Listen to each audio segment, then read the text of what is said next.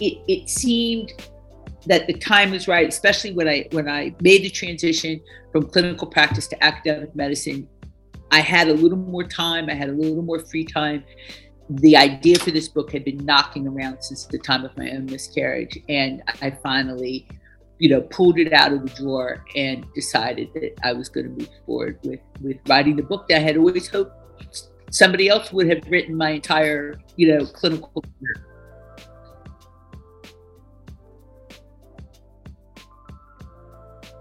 Today, we're chatting with author Cori Baill about her book, Why Mommy is Crying, a children's book to explain pregnancy loss to a young child. Hi, Cori. Hi, Deb. How are you? Really good. Thanks for having me. Oh, thanks for being on. I, I love talking to anybody who's written anything, basically. I love talking about writing. So, why don't you tell the listeners a little bit about yourself? Well, um, as I've told you, I'm an OBGYN. I've been in practice for over 30 years. And about uh, five years ago, I transitioned to um, our local medical school, the University of Central Florida College of Medicine, and I'm now teaching medical students um, in the first okay. uh, years of their education. Awesome. So, your book is why mommy is crying. Correct? I get the I get the phrasing right. I always want to say it differently.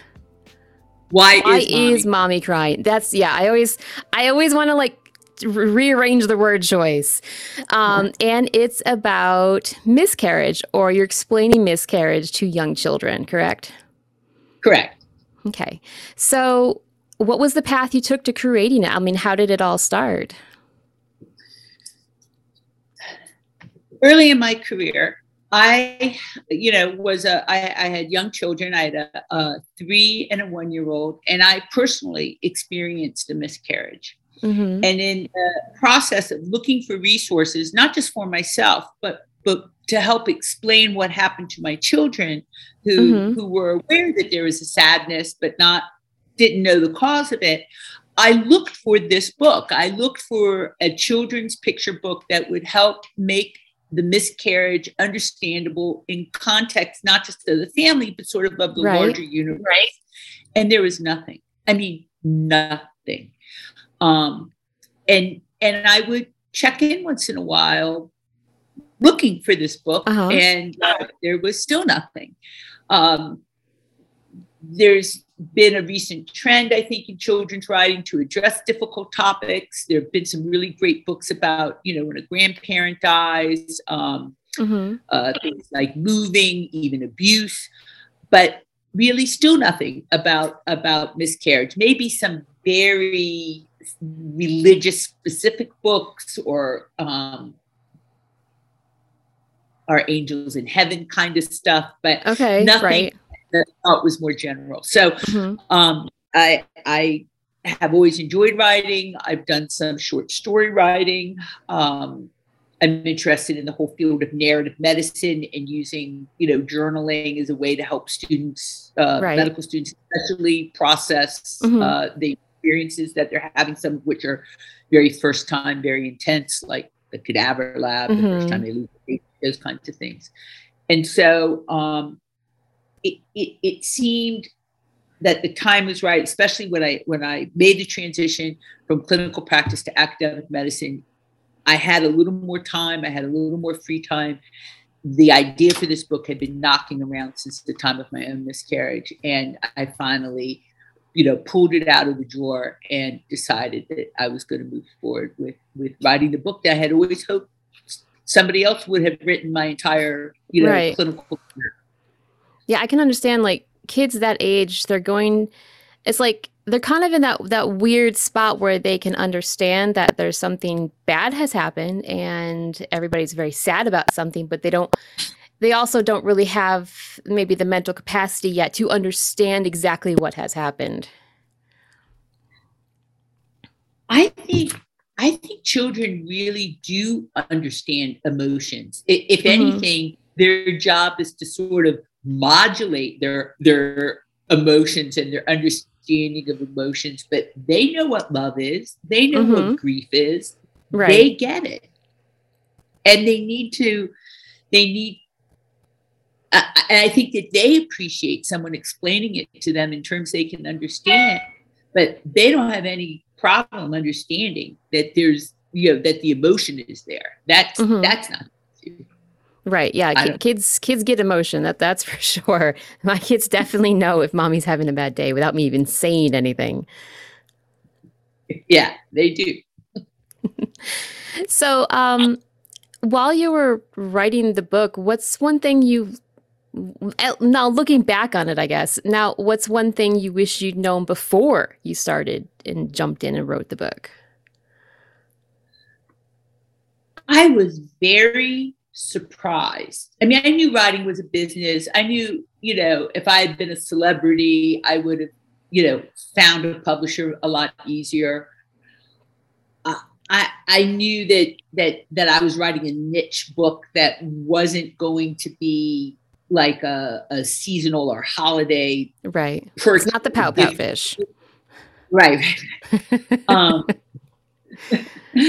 um, but but I I didn't realize how how children's publishing and this may be true for adult publishing for all I know, but there is a Christian what what what in this country the religious fiction market is considered Christian literature and then con, you know conventional everything else literature or, or, mm-hmm. or books and how deep that divide was because i did not want to write a book that was pigeonholed as as being specific to one religion i wanted it to be non-denominational but i also know that the concept of a God, God, you know, caring for the spirit of someone, you know, is mm-hmm. is a concept that children will find a great deal of comfort in from the child's point of view, regardless of of um, the religious beliefs of the parents. Right. But me, I that was that was not a line that I could. I did not realize how hard it would be to not be pigeonholed, and and I might have done the manuscript a little bit differently had I understood that a little bit better. But I, am I'm, I'm really happy with how it turned out, and maybe I wouldn't have. But if I had known ahead of time, it might have made a difference. Okay. Um, so what when you were when you actually sat down to start writing it, what did your writing routine look like? Like how did you structure that time and like how did you shoehorn it into your day? I, I think every every writer who is not an established writer and and you know, struggles with this um, and you know finding time as, as mm-hmm. a as a full-time physician as a full-time mother uh, as a as somebody who's managing a household you know it is very hard to find time for anything but but i i really you know i had written the original story 30 plus years ago. And then I had I, I pulled it out at various times to revise it. But you know, actual fi- finding the hours of the day, you know, you have to give something else up. I mean, maybe I didn't exercise and go to the gym as much as I should have, or you know, the dog got a shorter walk, and uh, right, you know, the kid up 40 minutes late. I don't know. I mean, yeah, yeah, they got take out for dinner. I, you find it hours here. I, I feel like you're just talking about my life right now. you're younger than me, but I know your life. Yes, I, I was we are definitely eating a lot more takeout than we used to. yeah. It's just like I look at I'm working, working, working, and I, yeah, and you look at the clock. It's suddenly like five o'clock. And you're like, oh my god, I haven't made anything for dinner. what do you want from DoorDash? Right, right. You have DoorDash. I was. I had the rotisserie chicken at the supermarket. Ah, yes. and a bag of string beans. so, did anyone help you get started along the way? I have a friend in town named Joni Oken, who is um, the author of an independently published but very successful book called To Hold the Throne, which is historical fiction about the last Maccabean okay. prince. Ooh, and sounds interesting. Um, oh, it is. It's, it's a very good book. I recommend it. Mm-hmm. Joni, I love I love my historical fiction. Yeah. Oh, I, very. It's sort of a red tent kind of book. Um, okay. I, I I would recommend it. She she did a great job. Um, and when I was telling Joni sort of my frustrations about things like, you know, I wanted control in, in children's book writing. And I've, I've known this forever. If you're the author and not the author illustrator, then traditional publishers want to pick the illustrator. And I wanted mm-hmm. control. I had a very clear vision of what I wanted the protagonist to look like, of what I wanted the book to look like. Mm-hmm. What type of artist I wanted, and I wanted control over that. And and Joni said, "Look, you're going to have trouble with this book anyway because there's not, you know, it, it is hard to find a traditional publisher who wants to publish a niche book about children's grief mm-hmm. if you don't already have a big track record in writing. And and you may want to go the independent route. And she said i'll help you. I mean i will help you. I'm not going to be your publisher but i will help you. I've done it. And and i know where you you know find the artists i know where you where you, what your choices are of publishers, and you can go the independent route. That that's awesome. I'm I'm so glad you had that in your corner. Uh, yeah, as, as, it turns out, I ended up going a little bit different route with hybrid publishing, which I, okay. I, I turned out pretty happy with. But Joni was a lot of help, and and it was through her advice and hand holding that I first learned about Ingram Sparks, and I first learned about you know um, uh, uh, Amazon self publishing, and, mm-hmm. and, I mm-hmm. first learned about how you go about finding the people to help you put the book together. So right. I, really appreciate Joni, and, and uh, she was a good source of advice. Uh, speaking of the illustrations, where did you eventually find the illustrator? Um, the Society for Children's um, Writers and Book Illustrators, SCWBI, mm-hmm. they're a great organization lots and lots of resources. But one of the things they also have is uh, artist galleries and portfolios. And there's also a couple of independent sites to look at. I must have looked at something like three or 400 portfolios, maybe even more, to find. I wanted somebody who had a sense of whimsy, but who was very accessible. I didn't want it to look too cartoonish. Um, mm-hmm. I wanted uh, the emotion of the child uh, to be reflected by the stuffed animal he carries around for visual interest and mm-hmm. and also reflected by the moon that's in the window. And and so they had to be able to really express emotion and be accessible and and have that sense of fun. And um, i found heather bell through the scwbi um, website and the artist portfolios there and she was such a joy to work with. She's she's you know much younger um, uh, illustrator at the beginning of her career. She had another book called Mac and Cheese about these cute little pink hamsters um, that, that, that was out. That was wonderful, and she really she got me. She got the book, and she contributed a great deal to the book. Uh, I'm very grateful to her. That's awesome. I actually I expect you to say something like Fiverr or something. That's where most people seem to go these days. So I'm, I'm surprised you didn't use something. I think that. I was there too. I mean, I think yeah. I, I a couple of sites that Joni pointed me to. We spent a lunch or two when people still went out to lunch and had waiters nobody wore masks, where we where we you know looked over the laptop and went through mm-hmm. portfolio. I narrowed it down to like four choices, and I think one one said, Well, I can get to you in about a year and a half. And one never answered me. Uh, and one I didn't realize, I mean, to my shame, didn't real, recognize the name as a big award winning children's uh, uh, mm-hmm. illustrator who wanted.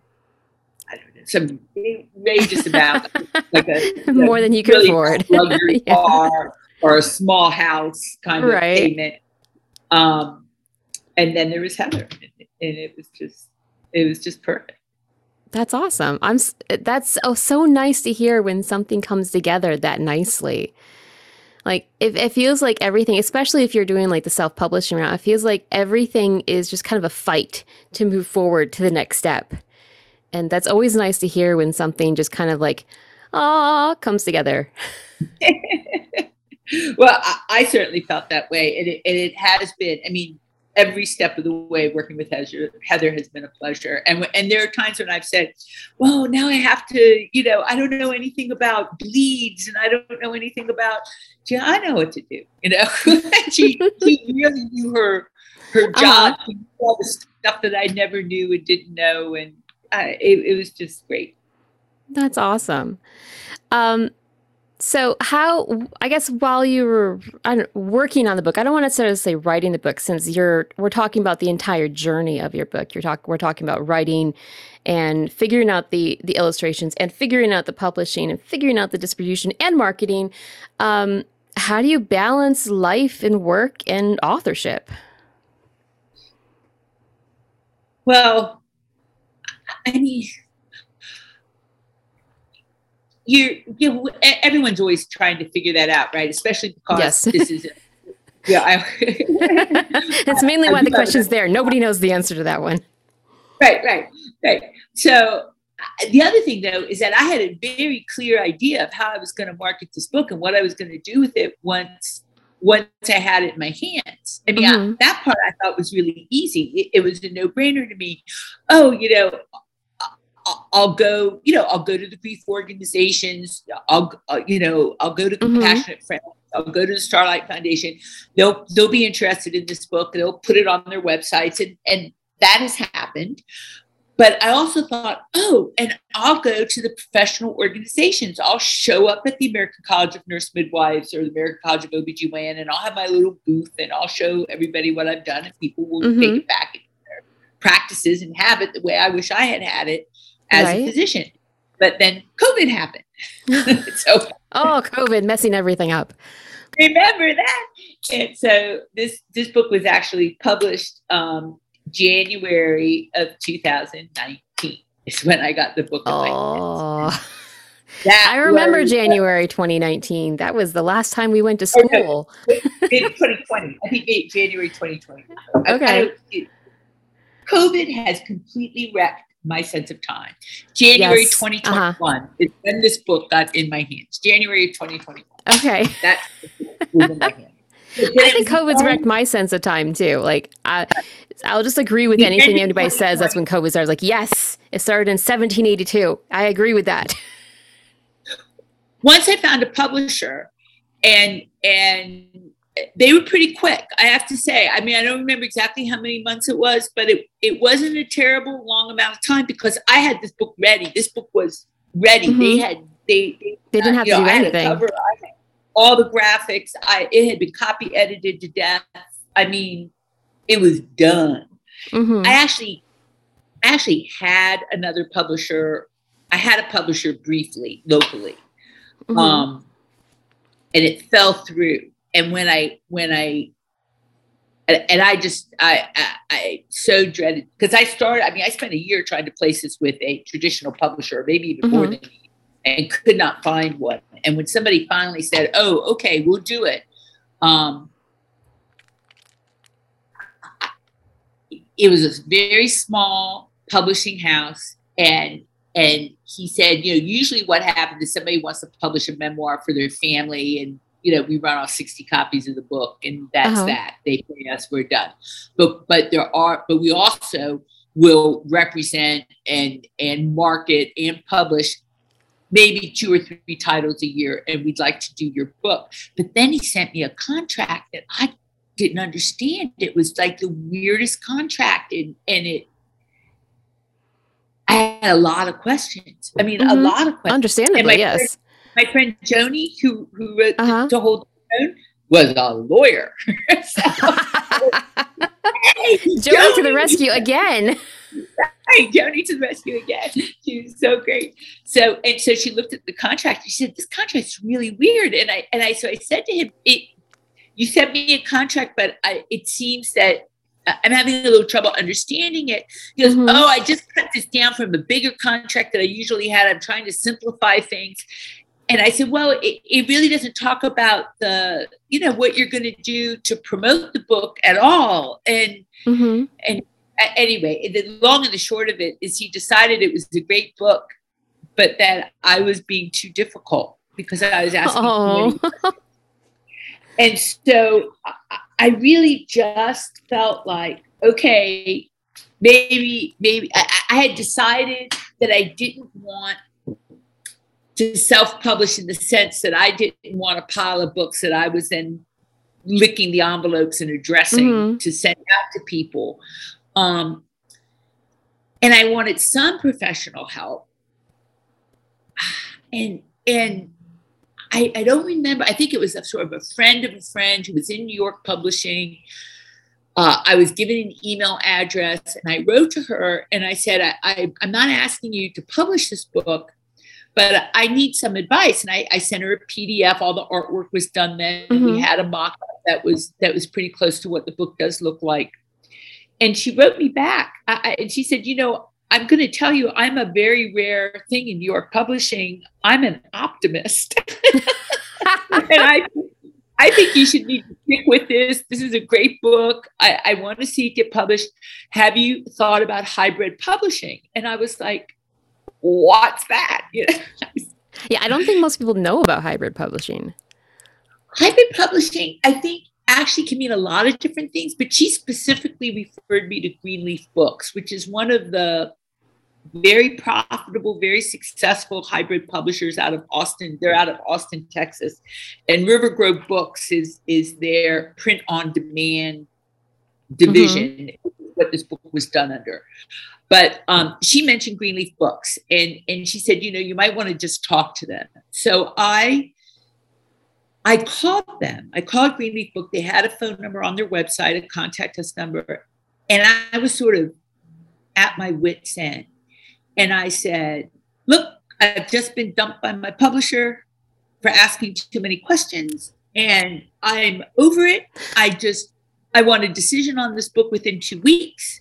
And um, if you're gonna mind me asking questions, just tell me now, and you don't even have to read the book. I mean, I, mm-hmm. I was not Right. I was not at my professional best, right? But I just had happened, right?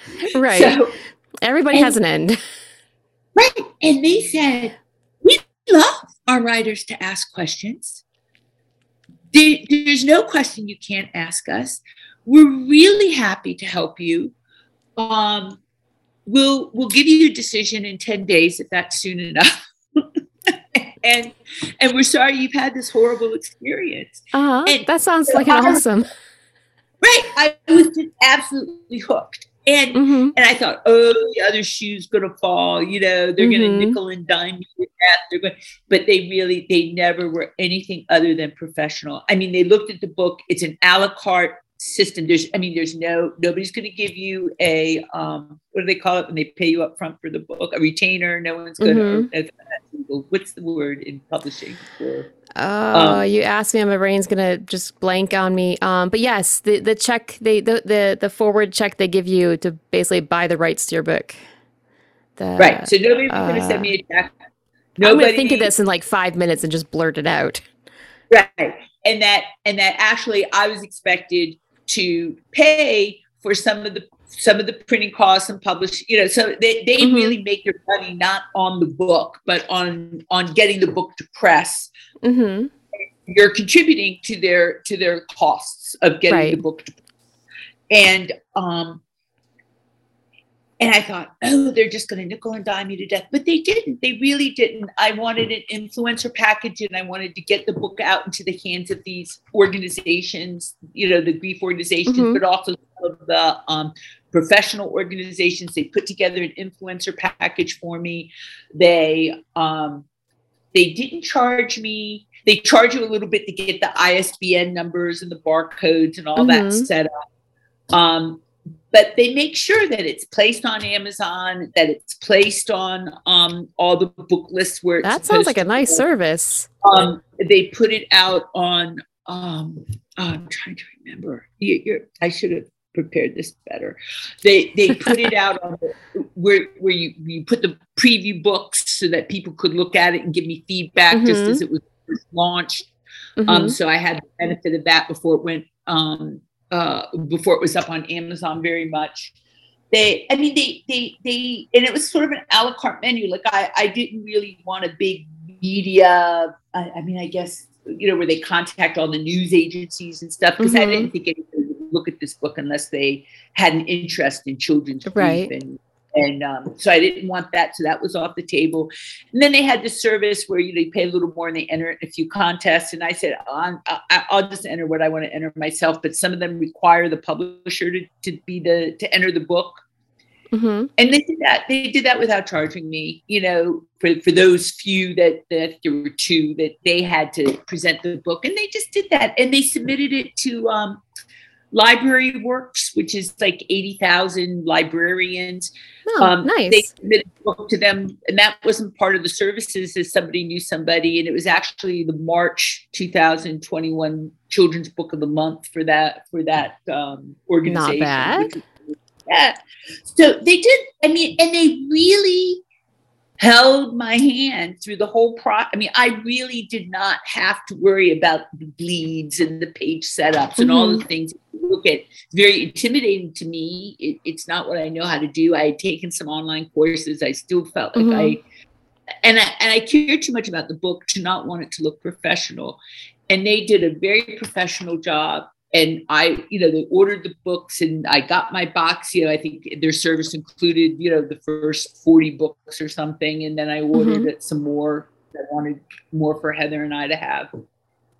And, but all the way through, all of it was done uh, professionally. I still have some contact with them here and there. It, there was, they didn't, they had some experience with children's books actually it turns out you know after all that gruff talk at the beginning turns yeah. out they turned 95% of the children's books that are submitted to them uh. i had no idea so, so you being a bull just kind of got you through that defense right because i thought oh hybrid publishing meant you pay they play there there wasn't mm-hmm. any they said, "Oh no, no, we." I didn't know this until I talked to my production team the first time. Right. Like, we turned down 95% of the projects we get. I was like, oh, I'm sorry.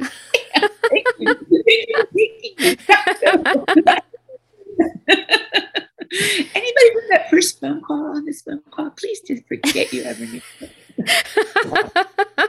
anyway, so it's it, I I've been very happy with Greenleaf. Um, they've done a good job. They set the price of the book in, in anticipation of what they think the royalties you know the uh, what I wanted, you know, so that I have a right. shot at making what I've invested in the book. And it mm-hmm. turns out there was uh, they didn't understand that the print size I wanted was not one that was available on Amazon. It was only available okay. through the Ingram Spark.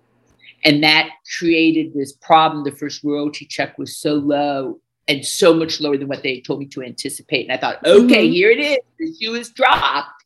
Right. And they they said, "Oh, our mistake. We didn't realize that you weren't going to be able to publish with both Ingram and Amazon because they don't have this um, eight and a half by ten um, okay long." And uh-huh. and so we will we will absorb the difference, and we will pay you what we originally told you. Oh, that was nice. They didn't have to do that. No, they did not and and we we kind of raised the price of the book at that point to uh-huh. make it um, to compensate a little bit on its own over time.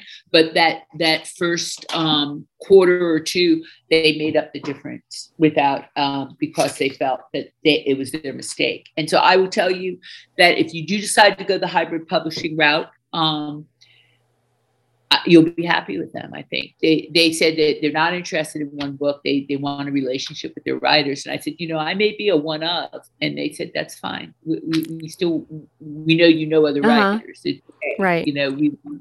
We, we want to be a reputable and and um, and here you're doing I, them I, service on a podcast telling all uh, the yeah, listeners well, who are happen to be writers about a publishing company. Well, I, I, have to say I had a really positive experience. I'm very grateful to the uh, New York. Um, actually, she's not a publisher. She's a she reps books, but I mean, like okay, you know, Sendak had been one of her customers, and mm-hmm. before he passed away, I mean, she she said, "Honey, you can't afford me. It's sixty thousand, and maybe I can get you on Oprah, but you can't afford me." I'm like, okay.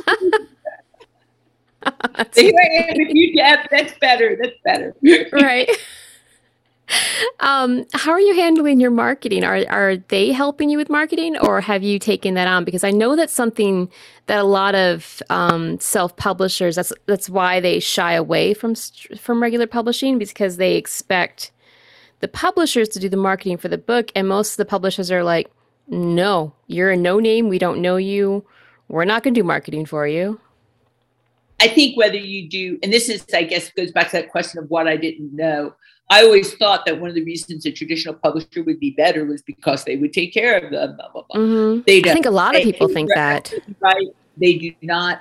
You're going to have to if if if you are not interested in marketing your book, then you probably should write it for your friends and family, which is a mm-hmm. reasonable. Yeah, you're not going to make money if you don't want to market it. But keep your day job exactly, um, and and I mean, I'll be happy if I ever break even on this book, but I don't see that happening anytime soon. But I that's because I, I, I wrote it. You know, I do have a day job that thank God is fairly well paying, and I really wanted to write this book to fill a niche that was need but patient mm-hmm. care. I mean, that's what drove me. Um, but you do have to market your own book. And um, with Greenleaf, they will. I mean, you can you can purchase a la carte marketing, more marketing. I wanted okay. that influencer list. I wanted to, which was my entree to to many of the organizations which subsequently have picked up my book and is recommended to parents, and that they helped me to do that. Mm-hmm. Um, but if I ever go back, if I ever go back to them and say, "Look, I'm not being very successful on my own. Could you start marketing my book more more aggressively?" They will do it, but it, it's a fee for service. I mean, I would okay. I would have to make that calculation that I in my head that I can make back. But mm-hmm. you know, there's a lot of resources. Again, SCBWI for 25 bucks, they have an October book stop and um, you know, where, where publishers know to come look at the new new crop of books every year. Mm-hmm. There are a lot of inexpensive resources out there to help you with marketing, but you you do have to find them. And and then there are people like you, Deb, who have these podcasts that that is reaching a whole other audience for why is mommy crying, explaining early pregnancy. Right. I, I think there are a lot of resources out there if you look, but you have to market. And and I and I will go to the medical conventions eventually once we're back to normal. I, I, don't know. know will we I'm, ever be back to normal? This is a real, yeah. I mean, a pandemic could have known. All right. so, what advice would you give someone? Why is mommy in lockdown? Will be yeah. Why is mommy crying? because she's in lockdown with you guys. Why is mommy in a mask and crying? oh my goodness. Okay, so um, what advice would you give someone who wants to write a children's book that's just starting out that has that idea? What advice would you give them? You know, I think that writers think that more writing is better. If you are interested in writing a children's picture book, you know, I, I, I don't think the whole book has 400 words in it. And you you have to pare your language way down I can and see I that. that most of after I wrote this book, most of what I had to do was rewrite it and cut it down by three fourths. Mm-hmm. You know, to get it, and and you have to be able to rely on the illustrations and uh, to have the visual interest both right. for the reader and the and the child. Mm-hmm. And I I think most people who start out writing children's picture books just don't understand how sparse the language really is. That that's a good tip. I know from experience, like, I don't think I even put it together until you said the words out loud. But reading kids to my book, I'm not even sure they're entirely listening to my voice. I think they're mostly focusing on the pictures in the book. And, and they do. I mean, there are some children's picture books that have no language. Mm-hmm. There's the fish in the hat. And the, right. I mean, the, there's just there are no words. It's all visual, and they they look they look at all the details, and that's one of the reasons why I, you know, from having young children, I knew I wanted, you know, the little face of the little stuffed animal and the little, you know, and the face of the moon in the window to be reflecting the child's emotions. And then Heather had this absolutely brilliant idea of uh, because the book talks about sometimes the baby only only makes it part of the way to a family before turning around to being to going back to God. Mm-hmm. God chooses the baby right. to go to a family. And I really yeah, how else do you explain miscarriage? I mean, I mean, a baby that started. right. it's non-denominational. There's no iconology. There's no angels or heaven gates or anything. But Heather came up with this brilliant idea of having the baby flying around in the sky in a little red airplane with a propeller. And it's just so cute. That's super I mean, cute. Yeah, we had had the uh, mobile over the child's uh, bed with some airplanes, and she just mm-hmm. took off on that idea. And so flying around on the pages is this little airplane with a little baby pilot. It's so cute.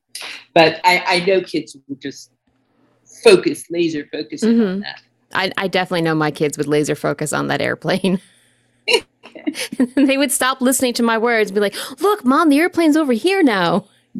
Yeah, yeah. That is 100% what they would do. Good. So, um, what are the best resources? I mean, other than your very excellent publisher, uh, what are some of the best resources that helped you along the way? CWBI, the, the Society of Children Book Writers and Illustrators. Join your local regional chapter. Mm-hmm. Uh, they move their meetings online, but uh, right before the pandemic hit, I'd gone to a regional meeting. Um, they they um, embrace self-publishers, hybrid publishers, traditional publishers. Mm-hmm. People have been very generous. Um, the the the authors, the name authors who ran the workshops. Um, oh Lord, I can't. I, I cannot believe I can't pull up her name. But the the night night construction site author. Um, mm-hmm. she, I mean, they're just so generous. You know, they'll read you. I walked around with like black and white copies of my dummy, you know, and showed it right. people. Um, they also will put you with uh, there's a, a critique uh, sessions with with established uh, editors and and publishers and agents.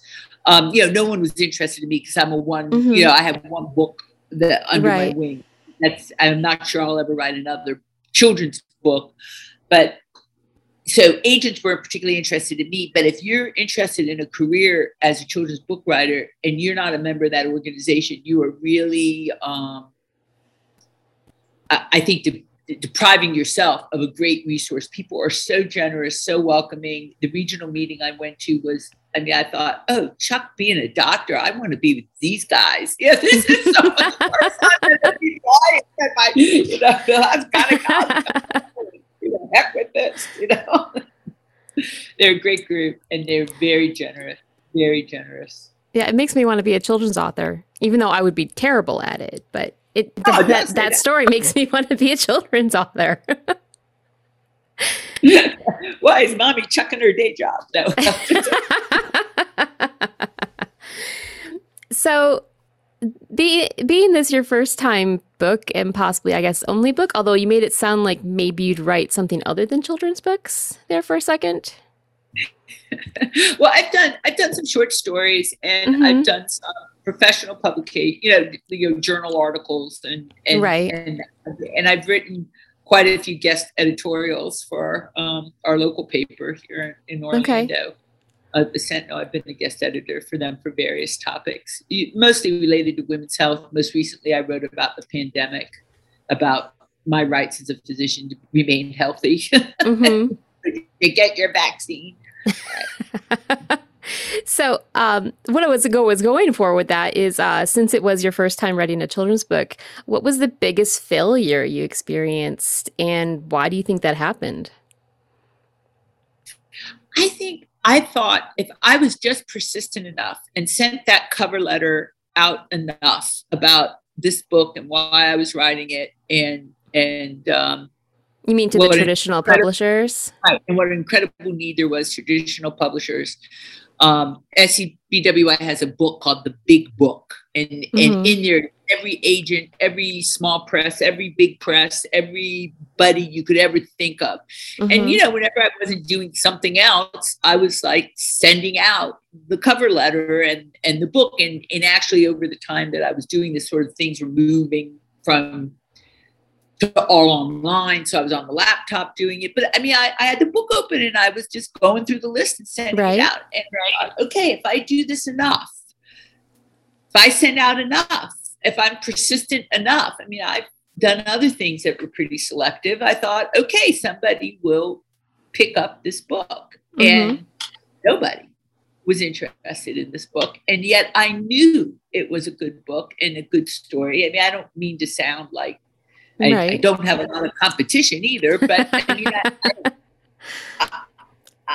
I, I, knew there was a need. I knew there was a need, and and I thought that I had been conscientious enough in, in filling that need that, that it would anyway. Make a long story short, nobody wanted it. I had to get mm-hmm. over it. And even though I got positive feedback from publishers, like I love the book, I've had a miscarriage. I wish I had had this book. Mm-hmm. Not right for our house. It's not right. It, it wasn't right for traditional publishing. Right. I think because that there wasn't anything else to compare it to, so nobody could say, "Oh, yeah, we, you know, you know, uh, Erdman did this book, and you know they made you know thirty thousand dollars on it in the first. You know, there was just no track record. Right. You have to be mm-hmm. counter. So there was no data for them to uh, like look right. at and figure out if it was going to be a good fit or not. So um, I, was disappointed, and I had to I had to retool, and and I did, thank God, and I had, and the book is done, and and yes, I had to invest my own money, and yes, it was uh, it was it was not cheap to do it but um, I, I'm I'm I'm happy that it's out in the world and can help people because miscarriage can be a very lonely time in a mm-hmm. young woman's life and and a very sad time in a family. And there's not a lot of resources. You know, traditional religion hasn't caught up to the smaller family size and how precious every pregnancy is and and how devastating it can be to have a loss. Mm-hmm. Yeah, miscarriage is I don't to put it lightly, isolating. You feel very alone. Yeah. There's no one to talk to. Nobody wants to talk about it. Nobody wants to listen to you. Yeah. And you you're supposed to you're supposed to um, get on with it. You know, you're mm-hmm, young, exactly. You're healthy, yep. you want. I never got pregnant again after my miscarriage. Um, and I had wanted a larger family. So I will say that um, there are some wonderful organizations out there now that that uh, many are, are fairly new um, there's the Early Pregnancy Loss Association online. Um, Starlight uh, Foundation has done some really uh, wonderful uh, online programming around early pregnancy loss and in-term pregnancy loss, uh, mm-hmm. stillbirth loss. Um, uh, Man, I wish I knew about those like six years ago. Friend has, you know, and I think I think you know six years ago maybe there weren't quite as many organizations. Now mm-hmm. there are mm-hmm. Facebook groups, and right. um, and that's a whole other dinosaur like me to be uh, on social media. But I have some help with that. uh, I I think that um, it. The, there are more resources, thankfully. So um, now I forget what the actual original question was. I hope I answered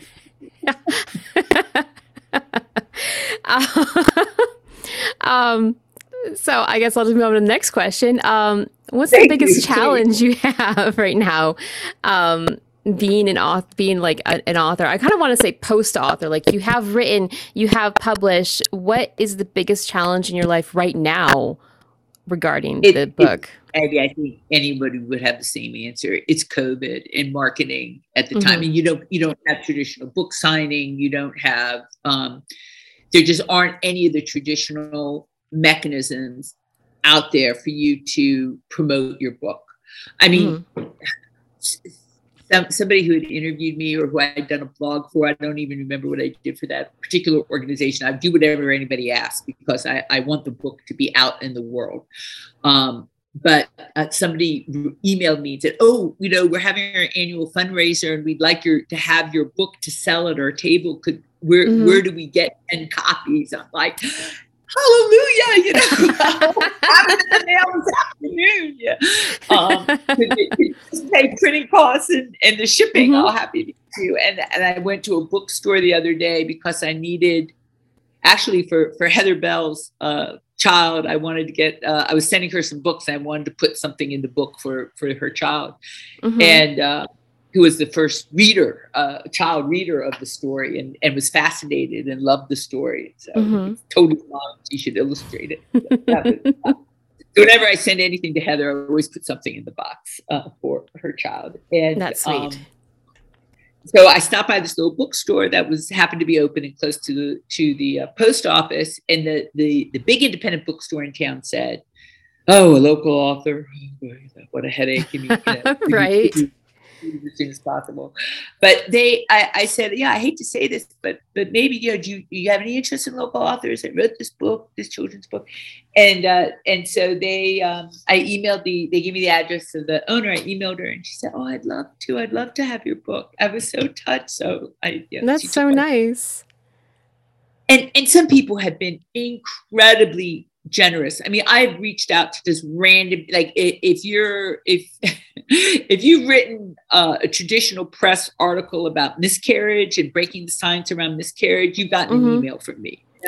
and I wrote, said, oh, I, am I'm undergoing chemo now for breast cancer, but I'd be love to blog about your book. Just give me your your your Facebook and Twitter right. and whatever it is you know, which of course I call Eve, who's my little my my student friend who's helping me with all the Facebook. Could you give me this stuff that I'm, I'm supposed to know what it is?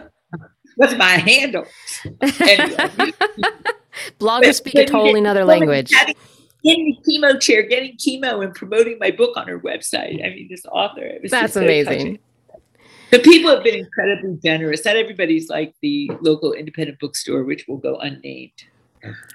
But, but um, Spiral Circle, uh, you know, took took the book, and and so it, you know it's getting out there, but it's so slow because of COVID, and mm-hmm. um, you know, I, I, I, if if anybody who works for you know Oprah is listening and you want to read this book, it would really be great on the book. Club. Listen, if, if Oprah was in my audience, I wish I would know about it.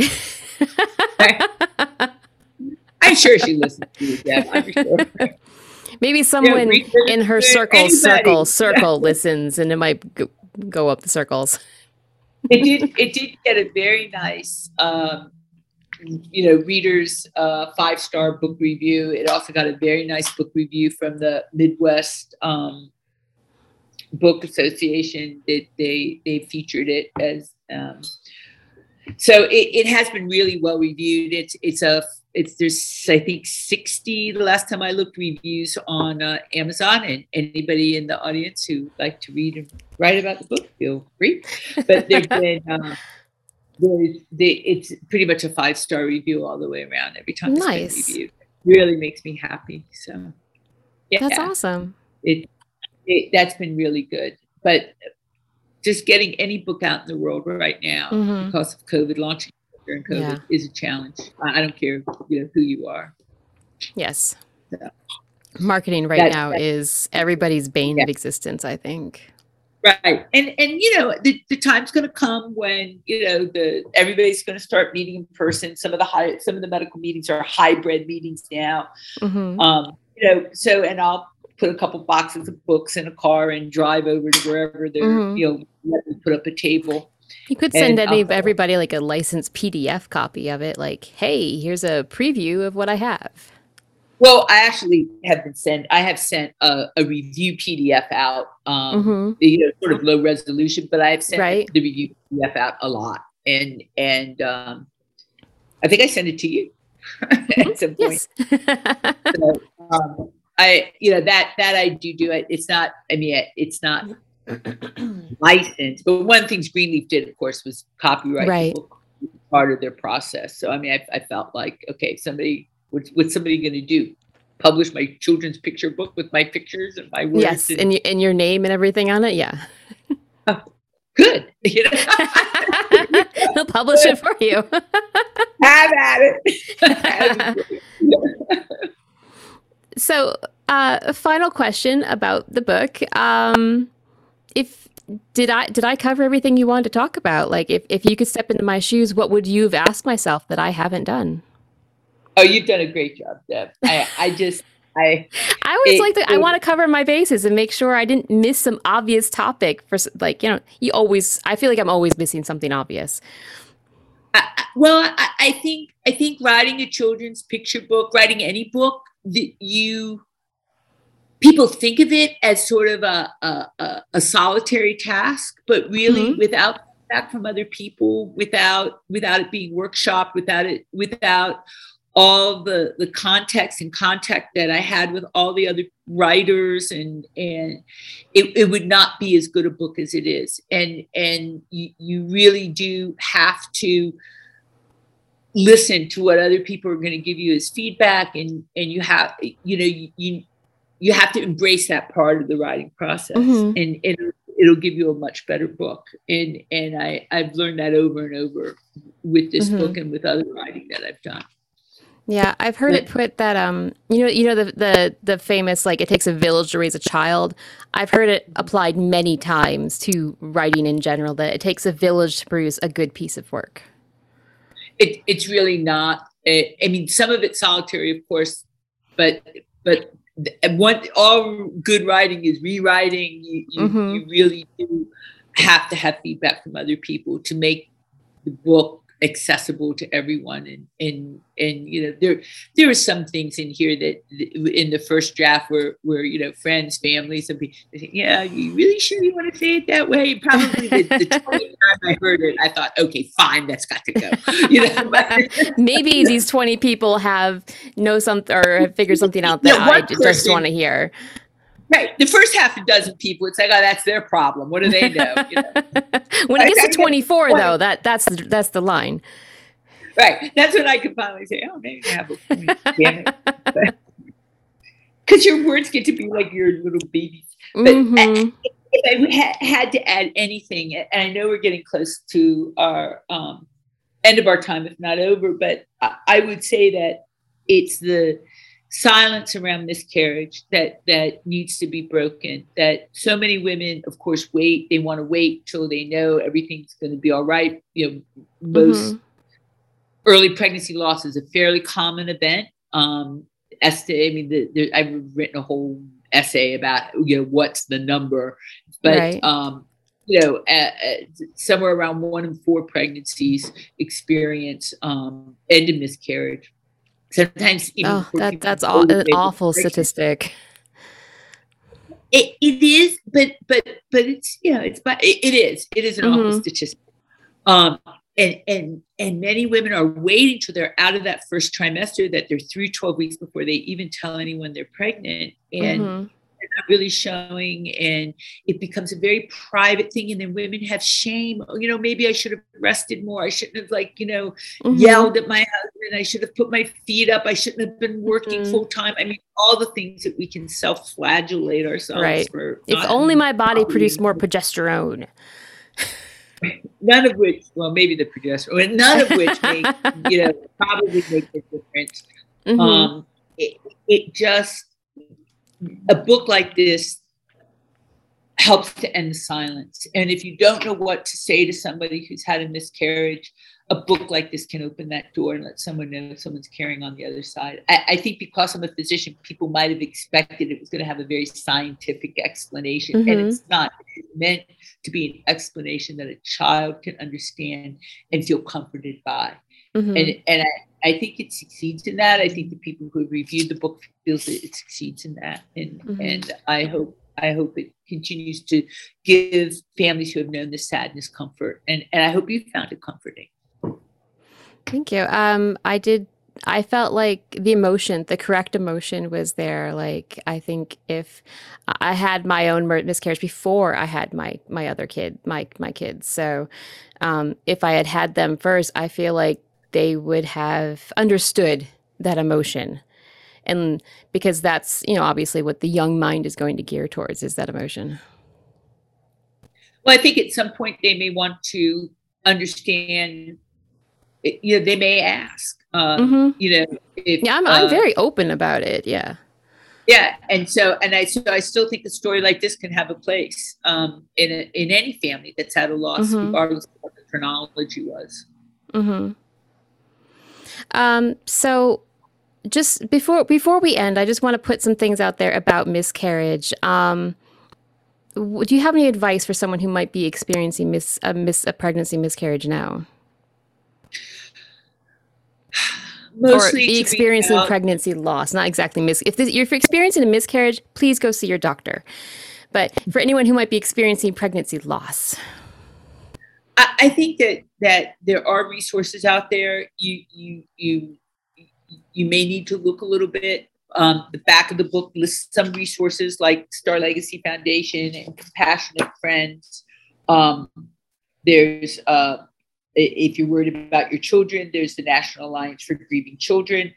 Um, the American Academy of Pediatrics has some has some resources also. Mm-hmm. But as I said, there's a lot of Facebook groups now, and and really great. The Early Pregnancy Loss Association's great group of people. Um, you can find a community. You can find people to share your feelings with who aren't going to tell you to just get on with things. And mm-hmm. and uh, you know, you're young, you're healthy, you'll have as many as you want. Uh, mm-hmm.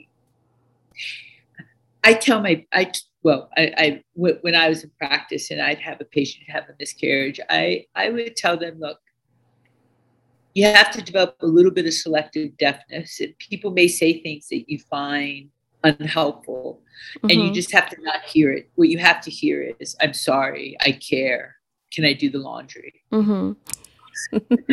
and and just not hear the the, the very right. odd things that, that sometimes people say thinking that they're comforting when yes. really they're yeah. I, i'm probably one of those people accidentally i never know what to say to someone who's going through some kind of emotional state i always say somehow the wrong thing so any listener, I, I, apologize if I've offended you in my my life. I'm sure. I'm sure they, I think the important thing is just to remember that people do care and they and mm-hmm. they're trying to see the right thing, and and to not not fall prey to that that that that tendency we have to blame ourselves, to find mm-hmm. fault with ourselves, to think that that that um, somehow it was all our fault, and, and right. you know, is that reach out to others and and uh, there is comfort out there. Mm-hmm. And it's okay to grieve. You don't have to just move on to the next one. It's okay to stop and grieve and cry and be upset. That is that is okay. It very much is okay. Mm-hmm. Now, where can people find your book? Um, why is Mommy Crying? Explaining Early Pregnancy Loss to Young Children is available through Amazon. It should be able to be ordered wherever children's books you usually would like to purchase your children's books. They should be mm-hmm. able to access it. And um, you can also get it through, you know, Greenleaf Book Group um, Publishing. But if you just Google it, it'll pop up. Awesome. Well, thank you for taking the time to talk to me tonight. Thank you so much for having me, Deb. I really enjoyed it. And I so appreciate what you're doing with your podcast for writers. Aww. Well, thank you. So join me next Wednesday when I'm going to talk to Eric Erickson about story structure. Until then, keep reading, keep writing, and go do what you do best. You got this. If you've experienced or, are experiencing a miscarriage and need to talk to somebody, backline 1 888 493 0092 is an excellent free hotline that provides non judgmental support for, to women facing a range of pregnancy outcomes. If talking to someone is too raw right now, and I understand that, Unspoken Grief is a website where families experiencing prenatal loss can tell their stories. Read and Write podcast is edited and produced by Deborah Ziebarth. Theme music was written and performed by Jay Hunger and audio effects were created by Red Octopus and Black River Phonogram. Show notes and previous episodes can be found at readandwritepodcast.com. Special thanks to Cori Baill and all the Special thanks to Cori Baill and all the subscribers who make this podcast possible. You guys are awesome.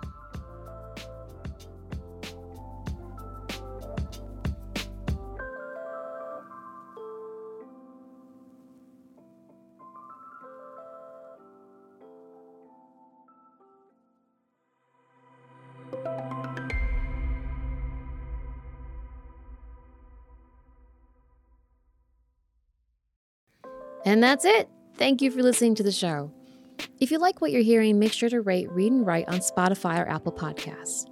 If you have a suggestion for a future episode, drop me a line. I'm always open to suggestions. Also, did you know that Read and Write publishes three episodes a week? Check out the podcast YouTube channel for Write With Me Mondays live streams and 30 second book reviews on Fridays.